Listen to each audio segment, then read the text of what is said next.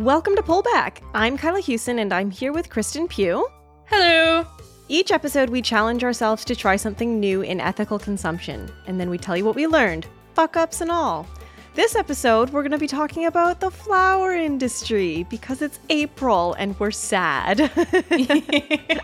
and nothing cheers you up like flowers, and then talking about how they're probably evil. I don't know. I didn't do the research on this one. Are they evil, Kristen? I don't know. They're maybe like chaotic neutral. yes. Okay, great. Okay, go. That's like a win by our standards. yeah, you know, this wasn't, to be very frank, um, this wasn't one of the industries that has made me the most sad. Like, there are times when I'm researching this podcast and I'm like, everything's fucked. And I mean, there's a lot about the flower industry that is fucked, but it didn't make me deeply sad to my core in the way that some of the episodes have. Oh, you mean the flower industry isn't bottom trawling forests for for dandelions or whatever? I mean, like, I mean, plantations oh, no. or monocrops, but we'll uh, we'll get into that. okay, great. Okay, great. Well, how do you how do you want to start this? I thought we might talk about a little bit about how the flower industry works to start off with because it's really fucking weird. Um, and then after that, we'll go into like what are some of the issues around human rights and the environment, and then the other interesting thing about the flower industry is that there are like a zillion fucking eco labels for it. So we'll talk about some of the more famous ones. Um, I don't think I've ever seen a single eco label for a flower. Uh huh. Yeah, that's also another interesting dynamic. There are a bunch, but like you'll almost never, unless you're explicitly looking for it, like a florist isn't usually just going to label their their flowers organic or fair trade or whatever unless they are a florist that specifically markets themselves that way. Like the average one won't. We'll talk about why but um, but yeah there are a lot out there so it's it's it's kind of an interesting industry. But I, I wanted to start by asking you a question kyla. So what are some of the like most um, quintessential flowers like what are some of the most famous flowers that you would think about roses Mm, lilies, tulips, daffodils, carnations. yeah, those are all like very common flowers. Good on you. I wanted to make sure you named a specific one and you got that one. So. oh, oh, was it carnations? No, it was tulips. Um, you got there right away. So yeah, fun fact: tulips uh, don't actually originate from the Netherlands. They originate from Central Asia. I didn't know that until very recently. I would have thought that like they were from the Netherlands. yeah, yeah. I feel like you always hear tulips in the Netherlands, um, and of course they make most of the tulips, but um, they actually originated from Central Asia. The more you know. So anyway, we'll talk more about the Netherlands because they're a big player in the flower industry. But um, I think it's important just to kind of set the context by talking about what the flower industry is. So the cut flower industry, which is it's one segment of like floriculture. So there's cut flowers, and then there's also stuff like foliage and potted plants and like young plant material. Those are all different elements. We're just going to talk about cut flowers, so like the stuff that goes in bouquets. And that industry is worth about $100 billion world- worldwide. Whoa. Yeah, it's huge, eh? oh my goodness. I don't know why that surprises me so much. I buy flowers all the time for myself, but like, and like weddings, of course, and like movie sets and conferences. Wow. Yeah. Yeah, there's one day that is the like high season for plants um, or for cut flowers. Any guesses on which day of the year that is? It's either Valentine's Day or Mother's Day. yeah, so Valentine's Day is the big one, but you're right. Um, Mother's Day, Christmas, um, and also wedding season are also big ones for flowers. One thing that I found was interesting, although it really makes sense when you think about it, flowers are really things that we don't usually buy for ourselves. They're mostly bought on occasions. So 60% of flowers are bought as a gift, and another 20% are for weddings and funerals. So really, it's like 80% of the industry is coming from consumption that we either put around events or that are sort of like this this social convention around things we give to other people. It's not stuff that we're consuming ourselves, which makes it a little bit interesting, right? Because like I I know personally, I think about different things when I'm giving a gift than when I'm buying something for myself. I don't know if you're the same way. Yeah, no, of course. Except I'm one of the very few people that apparently buys flowers for themselves more than they buy them for other people. But yes, totally. I definitely like have different ideas when I'm trying to buy a gift for someone versus like just buying things for myself. Yeah, you'll you'll make the Canadian Flower Association very happy. They did a bunch of consumer research that I read and like one of their big things was like millennial women don't buy flowers for themselves. We need to fix this. So you're already like oh. their key market. so anyway, um we'll maybe talk about how um the supply chain for flowers works. Starts pretty simply. Flowers are grown then they get cut and they get packed um, into like bunches. And they get transported uh, usually by air because flowers are perishable. So you've, they've usually got to be refrigerated the whole time and they have to go wherever they're going really quickly. Yeah, they have a pretty short shelf life. Yeah, yeah. So usually the like the time span between when they're harvested and when they get sold is like 10 to 12 days. So there's not a lot of time and we'll talk about like who grows flowers but like they're they're moving all around the world so usually it's by air so they go they don't go always directly to where they're going to be sold this is one interesting thing about the flower industry is there are these things called flower auction houses have you ever heard of this before I hadn't until I was doing some research for my challenge for this episode. And I was like, what florists get up at 2 a.m. to go to an auction in the middle of the night to buy flowers? I don't know what, I mean, I guess that makes perfect sense. Where else would they all get them and when? But I want to see one of these.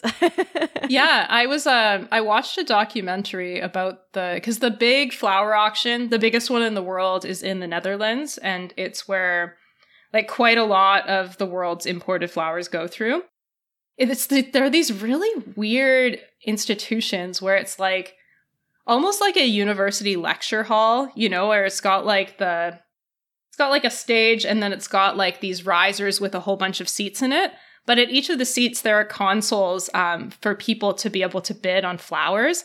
And basically, there's like this this spinning sort of clock thing that counts down the price. Um, and so like they'll they'll show like this beautiful rose or something and like all of the people are basically trading like you would be on the stock fo- floor but like for flowers instead where they're they're waiting as the price drops to the price they want but they've got to get in fast enough because if they don't click in time it might all be gone and then they'd have to get a rose of a different color um so yeah it's like this very intense system that's set up and really like has been digitized. It, it feels to me very disconnected from what I think about as like, oh, growing flowers, you know? But yeah, so the biggest one in the world is in the Netherlands, but there are flower auctions all over the world. Um, and actually, North America's largest flower auction house is in Burnaby. So, fun fact. Oh, right near. oh, I didn't know that. Yeah. Uh, but yeah, so there are these flower auction houses, and um, the Netherlands is the big one. So 40% of flowers that are purchased um, around the world go through auction houses somewhere in the Netherlands. So it's like no matter where flowers are being grown from, if you're servicing the European market, most of the time they go through these auction houses. The other option is to like um, sometimes there'll be uh, companies that have like direct relationships with flower producers, like you do in a normal industry, you know, and they're just getting traded that way. But in a lot of cases, you're flying these flowers from where they're grown to the Netherlands or to wherever else the auction house is, and then they're going on to their final destination after that. I have a stupid question. If you're running a flower shop in Italy and the flower auction is in the Netherlands, how does that work? I don't know about the Italian case specifically. I did um, hear about uh, a UK florist, so I'll maybe use that as an example because it's probably similar. If you're, let's say you're in the UK and you want to buy flowers that are um, going through an auction house in the Netherlands, you might actually go to the auction house. Some of them do that. Um, or you might buy through a wholesaler that goes to that auction house. Mm, that makes more sense. Yeah. Um, so the flowers are taking that journey. You're not necessarily doing that. Yeah, it's it's weird, man. yeah, I feel like the only time you would really need to do a trip for that is if you had like a major event coming up, like some rich person was having a crazy wedding or something. Yeah, I don't even know. I mean, it is like um, if you want to get the top quality flowers and you're in the auction houses are where they a lot of the best ones trade through. So I think that's one of the reasons people do it. But it's weird and it's all sort of like it goes back to had you ever heard about like tulip bulb trading in the Netherlands? No. No, it's a it's like this random thing that um, is often talked about in economics because there was it was like one of the biggest economic bubbles that burst. It's basically um, you have like the Netherlands is like a fairly wealthy country. I think this is in the 16th or 17th century. It's like old timey, and there's not a lot of ways um, for them to sort of people to ostentatiously display their wealth because like a lot of people in the Netherlands at the time are um, Calvinists, which is kind of like um, it's a form of Protestantism where you're really not supposed to have ostentatious displays of wealth. So if you're like a wealthy person in the Netherlands, um, one of the few ways that you can do that is through having like these really beautiful gardens. And so tulips became this um, sort of status good in the same way that pineapples kind of were too in various parts of the world. Um, so everybody wanted to have these beautiful tulips um, and different varieties of tulips. And in particular, there were these sort of striped tulips that were very popular that only kind of came about when there was a particular virus that affected the bulb, but they didn't know that at the time. So everybody wants these like striped tulips and they want like really vivid tulips.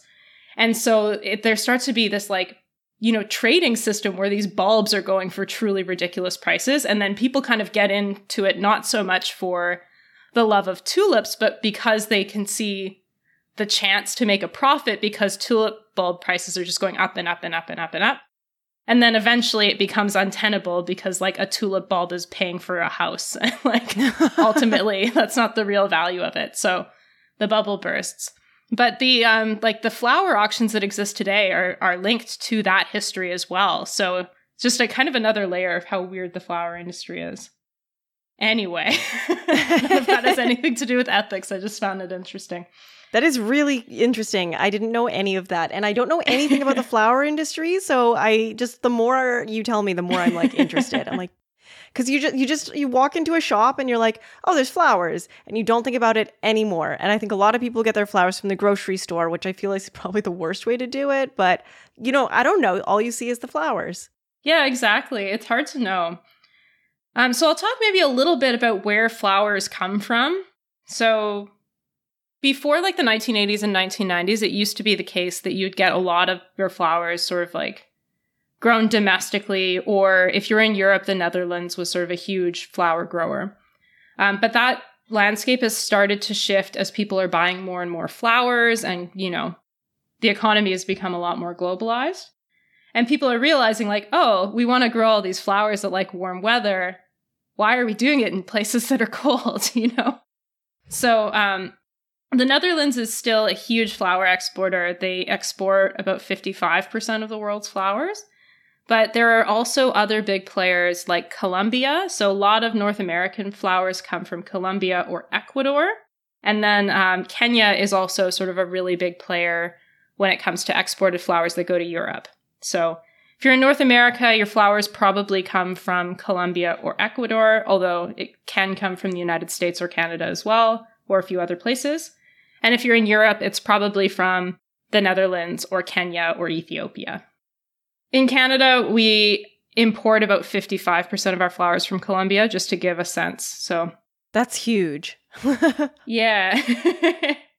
and I, it depends a little bit too on what like what flowers you're getting. So um, the Netherlands is still um, like if you're if you're buying tulips, they're still mostly coming from the Netherlands. But like if you're getting an orchid, uh, the biggest producer is Thailand. So it might like where you're getting your flowers from does depend on what flowers you're getting. Another sort of shift that's happened is um, there's been, like other kinds of agriculture, there's been a shift towards larger scale production. So the flower farms that you'll see today, a lot of the times there are these like massive greenhouses that exist. Um, whereas before it might have been sort of like smaller scale flower farms. So that's another way in which the world is different. And then the other thing is something you actually mentioned already, which is that now you can get flowers in the supermarket, which is really not a thing that used to happen. You used to have to go to a florist. And now about 75% of flowers that are sold are either bought through online retailers or through supermarkets. So that's actually like the main way people get flowers. Do you usually buy supermarket flowers or? Um, I mean, sometimes, you know, you're at the grocery store and, you know, it's the same as walking down the chip aisle, right? You're like, oh, I'll get a treat today. So I'll sometimes buy flowers. But since I moved to this part of town, there's a florist on like three corners of my block. So I can walk in three different directions and hit a florist. So I'm trying not to buy supermarket flowers anymore because I think that might be how you measure gentrification. yeah. That's cute though. I like it. yeah, yeah. So I was like, okay, why why buy from a supermarket when I can buy from a local florist? It just seems better. Yeah, for sure. So, I mean, that is one interesting thing that we'll um we'll talk about a little bit now and then again at the end. But supermarkets are kind of this interesting case because it is true that they tend to buy um, lower quality flowers than the high end florists um, because they sell cheaper bouquets generally. But they're also kind of interesting because they demand like they need a great deal of uniformity. So like you need the bouquets to look pretty much the same. Like all the ones in the display need to look the same and it needs to be sort of a similar experience every single time you're buying. Um, and also because supermarkets are very aware that they have brand recognition, right? Like everybody knows who the supermarket chains are in their country. And so for that reason, supermarkets more so than independent florists have like a concern about not wanting to be the target of activism for labor concerns or environmental issues. Oh, so that makes them better maybe? I it's hard to say, but um it does mean that supermarkets are at least as far as I was able to find, they're much more likely than than florists to like require that the flowers that they're buying have some kind of certification. Um, so if you want something that has ethical standards, in most cases, the easiest route is going to be going through the supermarket, interestingly. That is the opposite of what I was expecting to hear. I know. I, I was super surprised by it too. But on the other hand, you can get like the superstars, the ethical superstars are only going to be probably local florists, right? Because they don't have the same shareholder pressure. So, like, you can find a really good florist that is really committed to organic or fair trade or like Florverde. We'll talk about the certifications. And they they really care. And they're probably the best option. But um, on the other hand, a lot of florists don't do anything at all to ensure environmental and social standards. So supermarkets might actually be a safer option than those. But again, it depends on what you value, right? If like contributing to your local economy is more important than sending a dollar to like a big supermarket chain, then you might have to come down with some sort of balance. Anyway, you want to talk about human rights? Oh, yeah. I feel like that's going to be the biggest issue for flowers, although the fact that they're flown everywhere isn't great either. So maybe environmental. I couldn't tell. yeah. So, I mean, one of the things I found, I feel like as we've done more and more of these episodes, I'll start researching and I'm like, oh, yeah, these are the ethical concerns that I would have expected. So a lot of those, I won't go into all that much detail on like things like the pay is low on flower farms. I feel like anybody that's been listening through to like what this is episode like 55 or something, 53. uh, anyone that's been listening through to, to now, I think would imagine that like agricultural producers in developing countries probably aren't being paid very well. Um, and that is true in the flower industry for sure. Uh, the other thing that's a bit specific to the flower industry and working conditions is that I mentioned that Valentine's Day and other special events are a huge source of flower demand. And also, flowers die, you know, if you don't sell them right away. So that means that, like, um, flower industry workers are really sort of on that temporary schedule, right?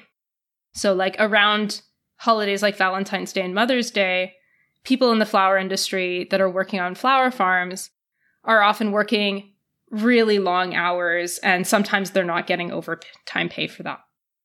So uh, that is something to think about. As well, a big issue in uh, the flower industry is worker safety.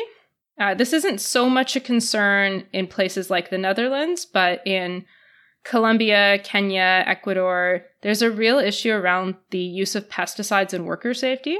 Uh, so, in general, there's a high level of pesticide use in flower production because we don't eat flowers, so they're not subject to the same pesticides regulation that there would be for food. And so that means that a lot more pesticides tend to get used to produce these flowers on really quick timelines. But the downside of that is that it can really be harmful or toxic to workers and also can pollute the environment. But we'll focus on the workers for now. We'll get to the environment later. Uh, so, approximately one fifth of the chemicals that are used in the flower industry in developing countries are actually banned or untested in the United States. So, these are not nice substances that are being used.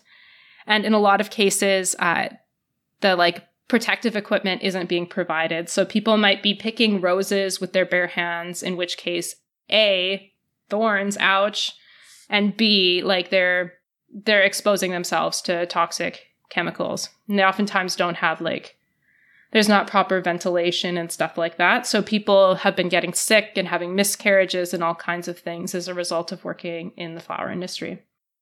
So that's a big problem. Union busting, also a big problem, also did not surprise me one bit. no, yeah, I was like, no, they don't like unions? What? what? yeah, so um I was I was mostly um, looking at the Kenyan case for this. I'm sure it happens in other countries as well, but yeah, flower operations where the workers are trying to unionize, uh, they generally get fired and sometimes threatened with violence. So another issue, um, and this reminded me a lot of our tea episode. Gender based violence is a big thing. Um, the flower industry isn't like as um, female dominated as the clothing industry is. Um, it's like only about 60%. I think that's the figure for Colombia. About 60% of workers are, are women. But still, that's like more than half. And uh, it comes from like similar sort of perceptions to the tea industry, right? If you want people picking flowers, flowers are fairly delicate. The like sexist idea, but the idea is um, that women have like they're perceived to being able to handle plants more delicately. So as a result, there's a demand for women workers. And the result of that, quite predictably, is um, uh, in situations where workers are being exploited, part of that exploitation can be sexual. So in Kenya, for example, there have been accounts of sexual assault as a regular practice, and in some cases, even um, reports of it being a condition of, for hiring or promotion. Uh, and certainly the experience of sexual assault and sexual harassment on flower farms is not limited to Kenya, so it happens in other countries as well. Yeah, so those are the workers' rights issues. uh, we'll go on to the environment, maybe? Sure, sure, sure, sure. okay, um, so as as we discussed before, timing is crucial to the cut flower industry. You got to get the flowers somewhere before they die. And about 45% of flowers die before they're sold. So this is like a real concern. 45%? Yeah, I, that was a huge figure. I imagine it has to do with like flowers getting stuck in customs, but I don't know. Or maybe things don't sell right away and they die. Yeah, or maybe they just get damaged on like in transport. I'm sure that happens a ton. Yes, yeah whatever reason, a high number die. I just wanted to emphasize like this is really timing is important um, because you also need the flowers to stay alive for a little while after people buy them. Otherwise, people tend not to like that. um, and so that means, as we mentioned before, that flowers are coming by air and they're also being refrigerated as they go. That obviously uses quite a lot of greenhouse gas emissions to do. Um, and so that's one reason that um, there's one suggestion to think about plant miles. So to think about how far the plant has traveled to get to you and how long um, you're planning to use it for, and to kind of think about that balance. However, uh, greenhouses make this a bit more of a complicated issue. So it's not always necessarily the case that um, it's better to buy local um, from an emission standpoint. It may not necessarily be lower emissions to buy a local flower than to buy a flower that's been airshipped around the world. That might sound counterintuitive, but it's basically just because. So the flowers are grown in greenhouses, and if you're, like, let's say you're a Canadian flower grower that wants to grow flowers all year, like winter happens, right? So then you have to heat the greenhouses. winter happens arguably most of the time here. Um, and so Yeah, so you've got to spend a lot of energy heating greenhouses to temperatures that can cultivate flowers, especially if they're flowers that really like warm temperatures. And so, for that reason, typically the life cycle assessments for um, like the environmental impact of shipping flowers versus growing them locally is actually in favor of air shipping, which to me was very surprising, but but it is the case. Uh, there was a study by, uh, it was commissioned by Fairtrade International, and it looked at um, is it better to airship flowers from Kenya or to grow them locally in the Netherlands from an emission standpoint?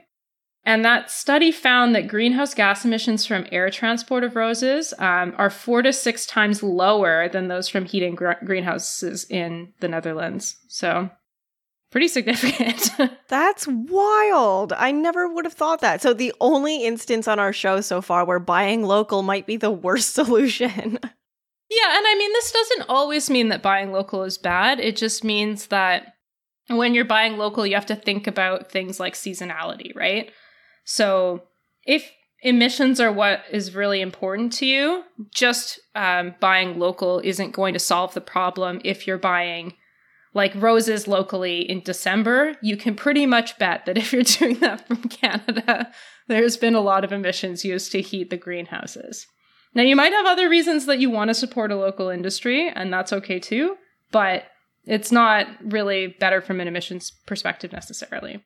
So, if you are going to buy local, think about the flowers that are grown in season. And also, um, from an emissions perspective, like potted plants may be a better choice just because they live longer you know? So rather than buying flowers that you would have to replenish every week maybe try think about getting something that you can can keep for longer. All right water use um this in general is not so much of an issue. Like there are definitely ways that the flower industry can use less water but like a, a, single rose takes about 10 liters of water to produce and like compare that to a six ounce steak which takes um, like 2500 liters you know? It's, it's it's not a lot of water that's being used relative to other products. Um, however depending on where the flowers are grown and how the water is used like a you can use less water. There are some Colombian operations that will use wastewater um, or like collect rainwater to use for their irrigation, which is a lot better than, you know, using up stores of water that might be needed in the future. Um, and there are also ways that you can cut down on water usage in growing plants. So those are all important things for sure. And then the other thing is that um, depending on where the uh, the plants are being grown, if you're growing it in a really water scarce area, that can have big problems for local communities. And that's something that's often talked about in the context of the Kenyan flower industry. And that's that's true for two reasons. One is that in order to get like the water for irrigation, uh, oftentimes the like local water sources will be diverted in a way that's harmful to the community. Um, and in an, the other reason is just that like oftentimes uh, the pollution from flower farm effluents will then pollute big water bodies. So that's something that's being talked about um, in Kenya with regards to Lake Naivasha, but also like um, a number of other bodies of water. Which brings me to pollution and pesticide use. so, pesticide use we talked about already under workers' rights, um, but it's a big environmental issue as well. Um, pesticide use can pollute um, the water around it. We've talked about ocean dead zones before, but it's also, you know, algal blooms within freshwater. Um, it can be a really big problem. interestingly, um, Fairtrade International, the group that did that life cycle assessment that found that it was there were fewer emissions involved in shipping Kenyan roses. Uh, they looked uh, as well at pesticide use and they compared flowers grown in the Netherlands to Kenyan non fair trade and Kenyan fair trade producers. And they found that Dutch flower producers use the least pesticides of the three. Um, but among Kenyan producers, uh, fair trade certified producers use fewer pesticides ra- relative to non fair trade producers, which is interesting because we'll talk about it in, in a bit. But fair trade actually like isn't about pesticides at all. So the fact that there's lower pesticide use is not necessarily something you would expect. And then the last environmental impact is packaging. I didn't have a lot about this. Uh, I wrote flowers in plastic packaging? Not ideal? question but that was about all i could find about that. I suppose that would just be something to look at if you're purchasing flowers. Is it coming in single use plastic wrap? Is there way are there ways that you can find you know packaging that you can compost or whatever? Recycle or reuse I'm still kind of like reeling over the fact that flying some flowers uh, would be better than growing them in greenhouses. But I guess like when you say it, it makes perfect sense. But I just, it, just another way that I hadn't really thought about this industry before. As for the pesticides, like, I know you're going to talk about it when you get to fair trade, but it does kind of make sense to me that they would use fewer pesticides in fair trade product because fair trade is about like workers' rights for the most part. Like, we're taking care of our workers. And part of that would be making sure you're not poisoning them, I would think. Yeah. You would hope anyway. I'm just going to send you. Um, okay, in our chat, I've sent an infographic. I just want you to look at it. And this is like um, an infographic that I'm showing her with uh, a bunch of different certification schemes for flowers. Oh, there's a lot. There's a lot. Yeah. So I'm not going to go through all of them because there are so many. But, oh, you sure uh, you don't want to go through all 30 of these? yeah, uh, no. Oh, they're like organized by social, environmental, and quality. That's interesting. Yeah, it's a good infographic. I'll put it in the research notes for people if they want to find it. All of which to say there are a bunch of different ethical certification schemes that exist in the flower industry. And in general, when you're looking at um, ethical labels, there are two main categories. So, one is um, categories that are consumer labels. So, these are environmental, social, or governance labels that, like, are meant to communicate something to the consumer about what is in the product. And then there's another category called business to business uh, standards. And so those are ones that aren't so much about marketing to consumers, but they're they're meant to basically communicate something to a business that might um, buy your product. So you won't generally see those ones on products, um, and so they're ones that people often have never heard of. Uh, but they're really important in the flower industry, so it's important to sort of set up that those exist. That's really interesting to me that there would be so many labels and that they would be so important. But as a consumer who regularly buys flowers for herself, I didn't even know it was a thing. It's almost like, what's the point, you know? Yeah, it's very strange. Um, and I I have to imagine the fact that there's like such low consumer knowledge, like it probably hampers the uptake of these standards to some degree. But we'll talk about them. All right, Kyla. We've talked about some labels in the past. Uh, what are some of the ones that you think are might come up here? I guess I've already shown you the infographic. Tell me some I, eco labels that you think might be in flowers. well, I saw uh, I saw on the list that you sent the Rainforest Alliance, and I think that was the only one I recognized. okay, fair enough. Yeah. Yeah, you probably would also have recognized fair trade if um, you had been looking at the list for longer, because we have talked about fair trade. Uh, there's also organic certification, which you wouldn't have recognized on that label because they had the European version, but there you can get organic certified flowers as well. So I'll go through some of the big ones. Yeah, organic certifications, the first one. Uh, just a quick reminder for people organics generally mean that there is no pesticides being used and there's generally some other environmental criteria. Typically, there isn't any sort of social criteria when you're getting organic certification, so doesn't necessarily mean that workers are being paid well. But hey, they're not being poisoned by pesticides, so I guess better than nothing. then Rainforest Alliance, uh, which we have talked about a couple times in the podcast before. Um, it is an environmental and social consumer certification system. So they've got a bunch of um, different criteria, including things on like biodiversity, worker safety. They cover both of those bases.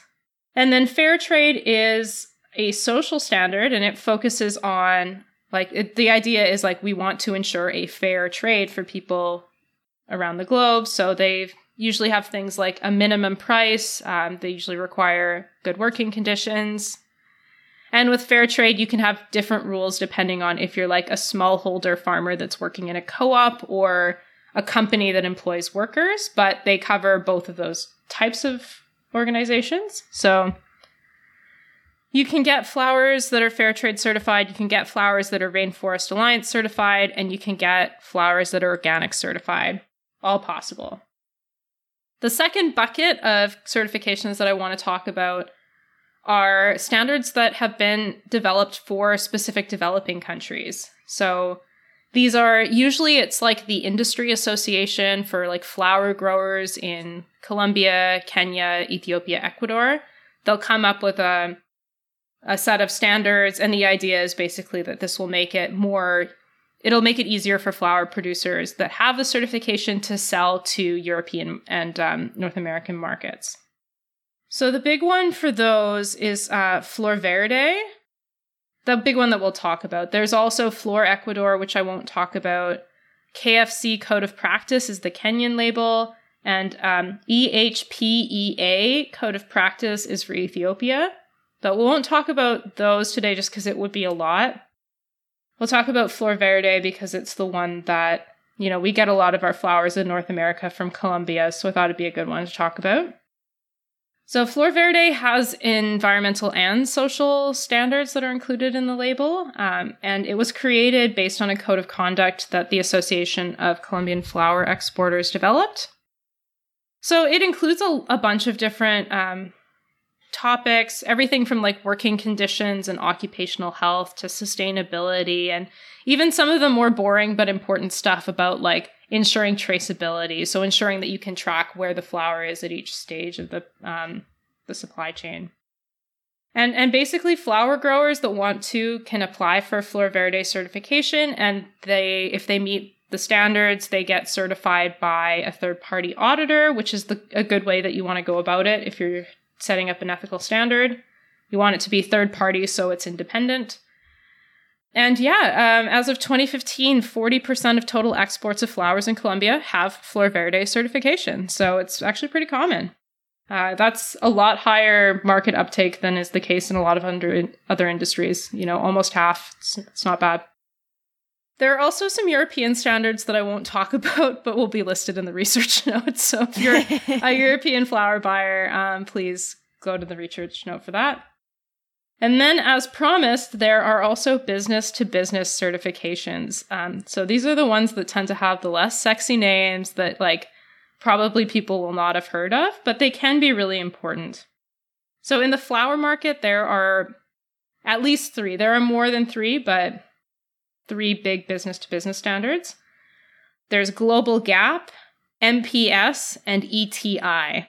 So Uh, if you hadn't heard of any of those, that's not surprising. They don't market to consumers, but Global GAP is maybe the, well, I'm not sure if it's the biggest one, but it is pretty big.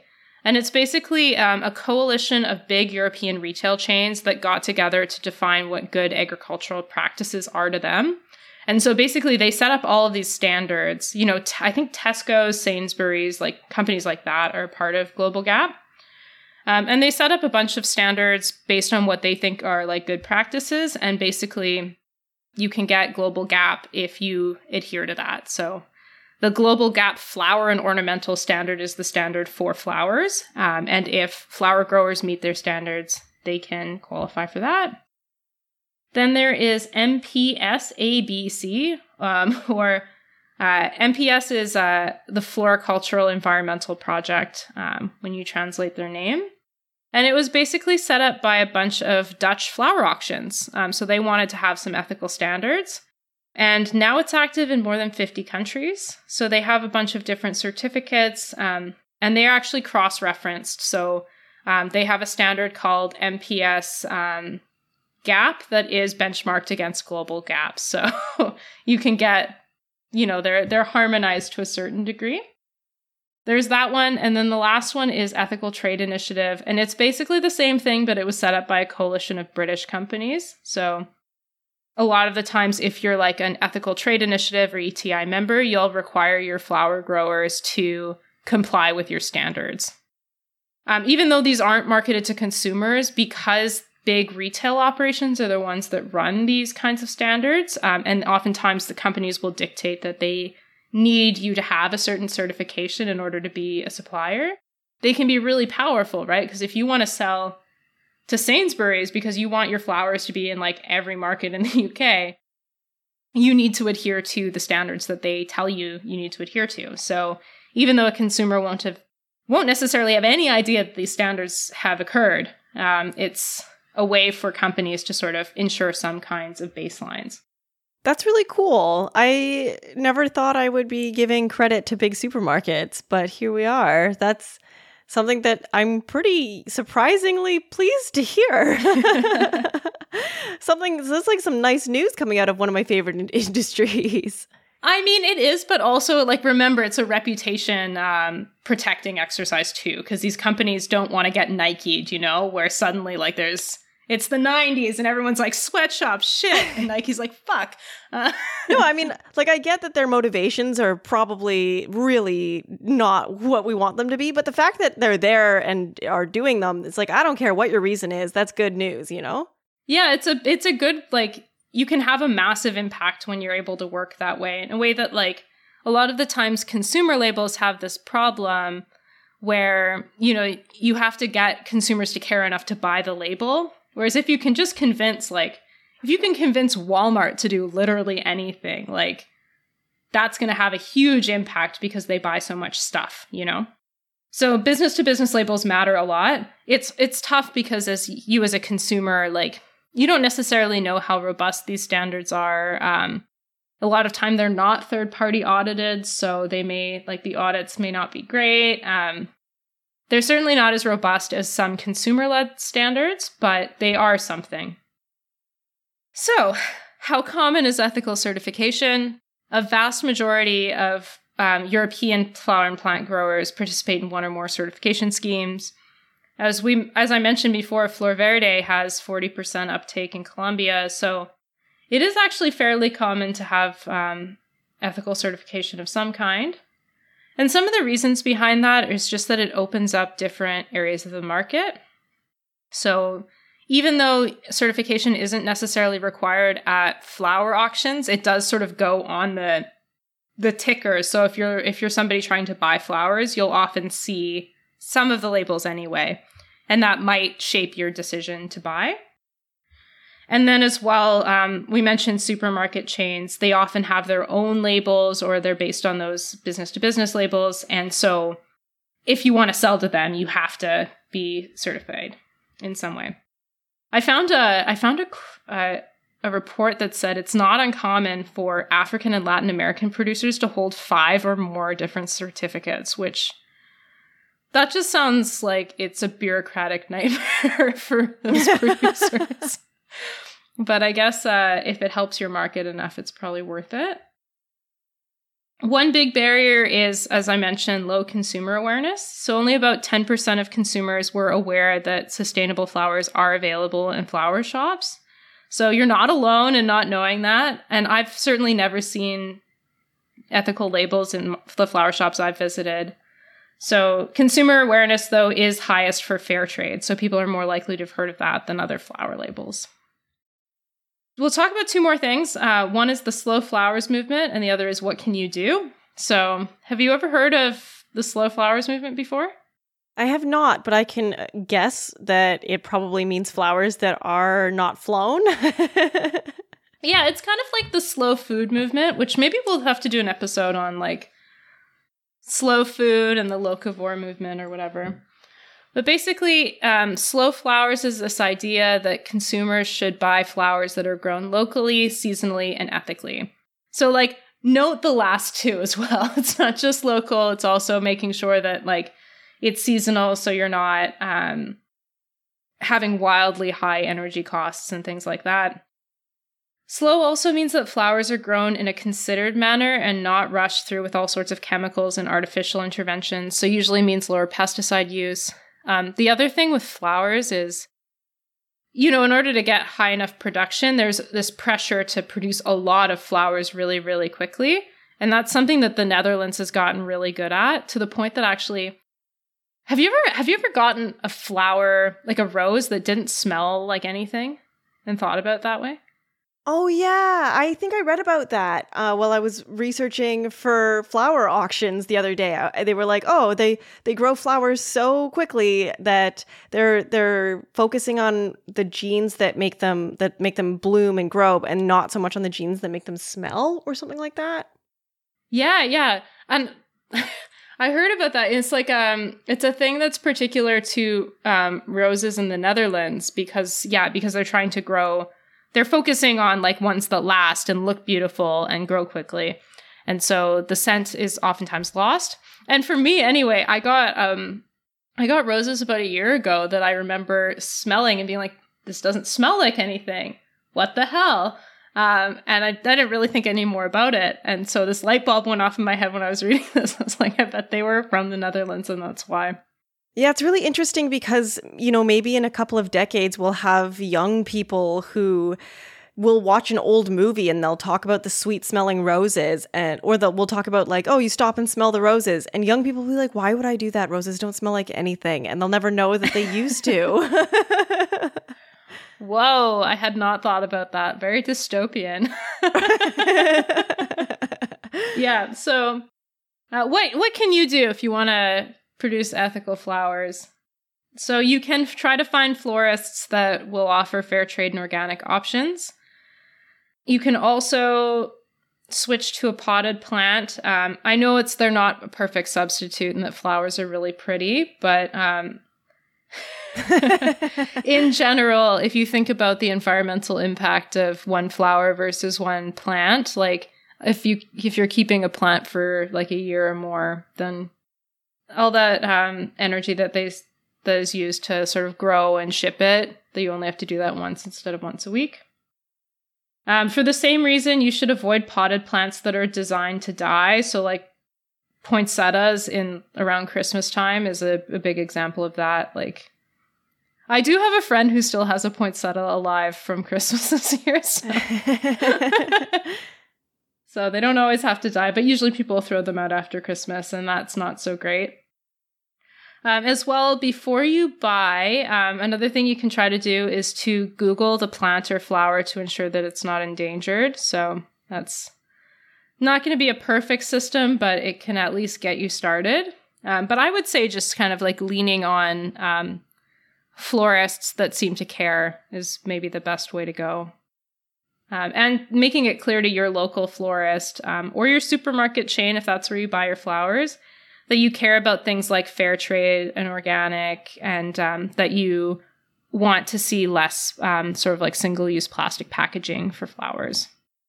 Yeah. Want to talk about your challenge? well, I did it wrong. Turns out I went into I went into two out of the three florists that are like next to my house and I asked them where do your flowers come from? Are they shipped in? Do you buy local? And uh, I ended up buying from the first florist a bunch of dried lavender because it was local and they dried it so it would just last forever and it smells amazing. And it came wrapped in paper, and I was like, great, I'm good. And then that one might be fine because it might have been lavender grown locally in season. Yeah. Yeah, I think it was. So, like, I, I don't feel so bad about that. And then the other one, I walked into the shop and I spoke to the, it, like, the owner was there and she was very excited to talk about the flowers. And I just thought she was very charming. And I'm going to buy flowers from her all the time now. But she, I asked her, I'm like, so like you fly, like these get flown in, and are you able to buy anything locally? And she's like, yeah, we're at about 50 50 right now for local versus flown in. Uh, at the height of winter, we'll do like 70% flown in and 30% uh, local. And then, you know, closer to the summertime, and then in the summer, she buys basically the opposite, like 70% local, 30% flown in, which makes sense because we've got a lot of flowers that grow here in BC. So it's like not a lot of reason to import if you don't have to. Yeah, and it's a milder climate too. Yeah. So I bought tulips. I think she said they were local, but now I'm thinking that if they were, that's probably worse than just flying them in from the Netherlands. Although I don't know, you still have to heat the greenhouses in the Netherlands and there's the air freight, so I think you might be That's true. You might be better off with a local on that one. I don't know. Everything's complicated, Kyle. I know, I know. I was I was with uh, somebody uh, while I was buying the flowers, and he was like, "Wait, flowers get flown in?" I'm like, "Where did you think they came from? They have like they're alive for like a week. you think they're being shipped here like b- by sea?" and he's like, "I thought they just put them on like."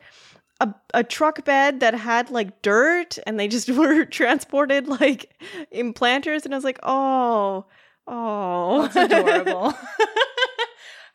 I say, although I had absolutely no idea how the flower industry worked until two days ago. So. No, yeah. And I was like, look, I, I knew that flowers were flown around the world, but I didn't know a lot of other stuff. And I mean, if you never think about flowers, I buy flowers for myself pretty frequently, and my friend doesn't. So like why would why would he think about it, you know? Yeah, definitely. Yeah, I don't know. I so I basically never buy flowers for myself. Although this entire time researching, I was like, God damn, I want some tulips, which I know was not the point.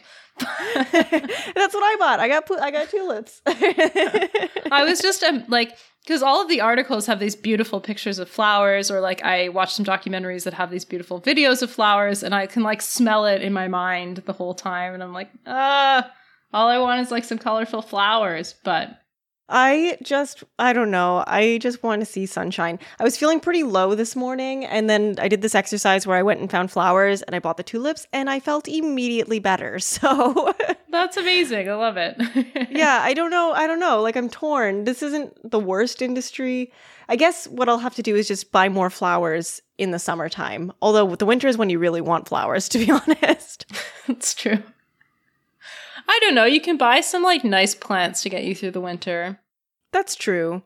I know you got a really lovely ZZ uh, recently for Christmas. Sure did. uh, I'm also doing this thing where I've I've got a bunch of pothos and philodendrons, and I'm like trying to propagate them, and uh, it is it's good. It's fun. They're going well, but also it is a real reminder that I'm like it is a, a lockdown hobby for sure. I'll like get up every morning and look to see how much the roots have grown. I'm like, I wish I could go to a movie or something.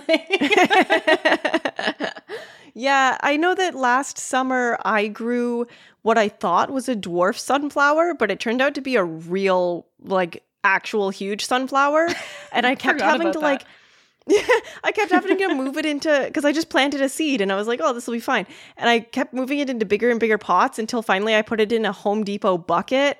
And then I was like, I need to plant this outside somewhere.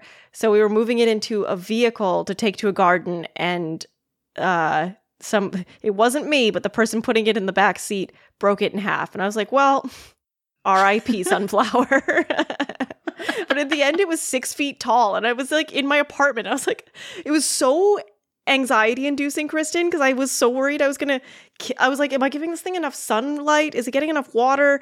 I don't know anything about plants, and it grew really well. So until we murdered it ruthlessly. So, so I guess growing your own plants is probably the most ethical thing to do. Just buy a packet of seeds and, and go go for it. You know.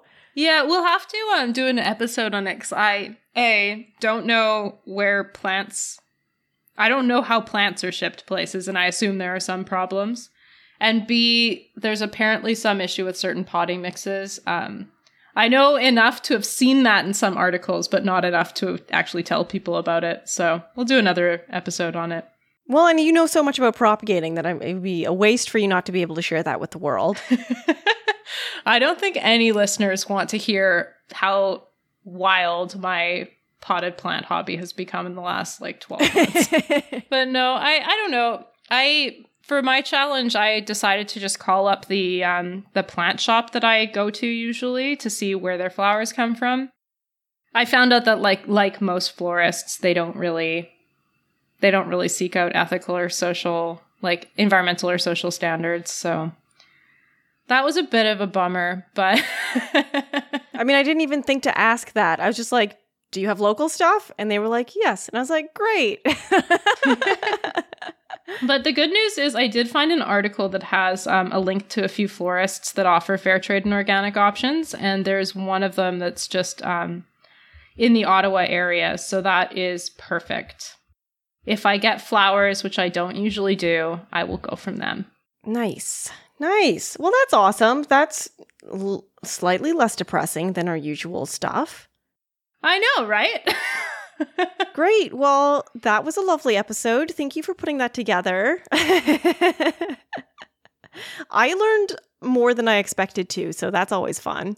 Yeah, I spent way too much time going down rabbit holes with these like Dutch flower auctions because they're just so bizarre. Like I really encourage people to go like go online and look at videos of A Dutch flower auctions and B like Dutch flower factories or I guess farms, but they seem too mechanized to really be farms. like they're like people are moving around in like these big trucks that are like zipping, zipping, zipping across, and like it's really wild. Um, they're super high tech in a way that I did not expect, but okay, cool, awesome. And also talk to your local florists and support them and let them know that you care and maybe they'll buy better stuff and you can support your small businesses at the same time as doing good. So this is this is an industry that gives me hope. Yeah, yeah. Just find a local florist that cares about ethics and uh I don't know, I think it's kind of similar to chocolate, you know, like certifications get you part of the way, but they're not the whole story. So if you find somebody who's a florist who cares, like they're to know a lot more about it than you will and you know, as long as they care, you can kind of just trust them. Well, that's great. Everyone have a a happy spring since this was this is coming out right away. if anybody wants to reach us and to talk about flowers, we love it. I love flowers. You can get us on Twitter at Pullback Podcast, and we'll catch you on the next episode.